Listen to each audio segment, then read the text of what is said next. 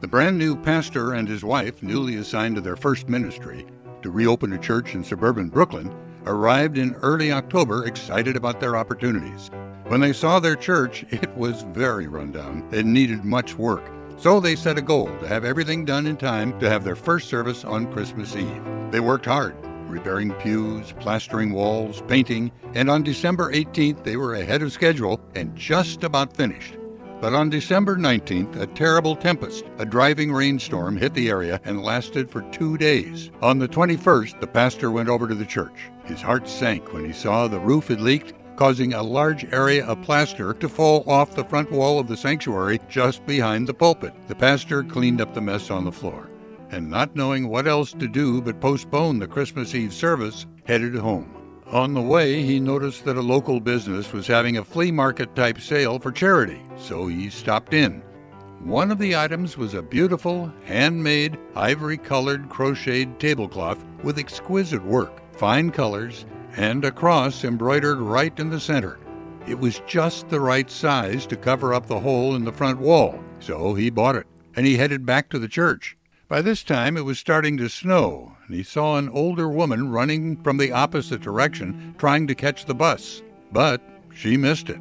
The pastor invited her to wait in the warm church for the next bus, which would be about 45 minutes later. So she sat in a pew and paid no attention to the pastor while he got a ladder and hangers and whatever he needed to put up the tablecloth as a wall tapestry. The pastor could hardly believe how beautiful it looked, and it covered up the entire problem area.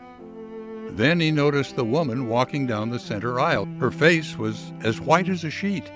Pastor, she asked, where did you get that tablecloth? The pastor explained, and the woman asked him to check the lower right corner to see if the initials EBG were crocheted into it there. And they were. It turned out these were the initials of the woman, and she'd made this tablecloth 35 years before in Austria. The woman could hardly believe it as the pastor told her how he had gotten the tablecloth. The woman explained that before the war, she and her husband were well to do people in Austria. When the Nazis came, she was forced to leave. Her husband was going to follow her the next week, but she was captured and sent to a prison and never saw her husband or her home again. The pastor wanted to give her the tablecloth, but she made the pastor keep it for the church. He was sure he'd never be able to repay her kindness and her generosity. The pastor insisted on driving her home. That was the least he could do. What a wonderful service they had on Christmas Eve. The church was almost full. The music and spirit were great, and at the end of the service, the pastor and his wife greeted everyone at the door, and many said they would return. One older man, however, whom the pastor recognized from the neighborhood, continued to just sit in one of the pews and stare. The pastor wondered why wasn't he leaving?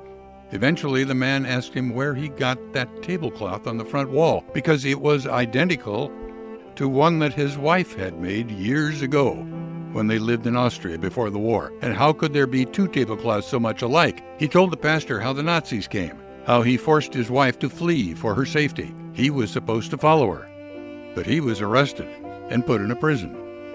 He never saw his wife or his home again all the 35 years in between. The pastor asked him if he would allow him to take him for a little ride. They drove to Staten Island and to the same house where the pastor had taken the woman three days earlier. He helped the man climb the three flights of stairs to the woman's apartment, knocked on the door, and he saw the greatest Christmas reunion he could ever imagine. The heartwarming story of the tablecloth is believed to be true. We first became aware of the telling of the story sometime around 1980, and the story certainly reinforces that Christmas is the time for miracles.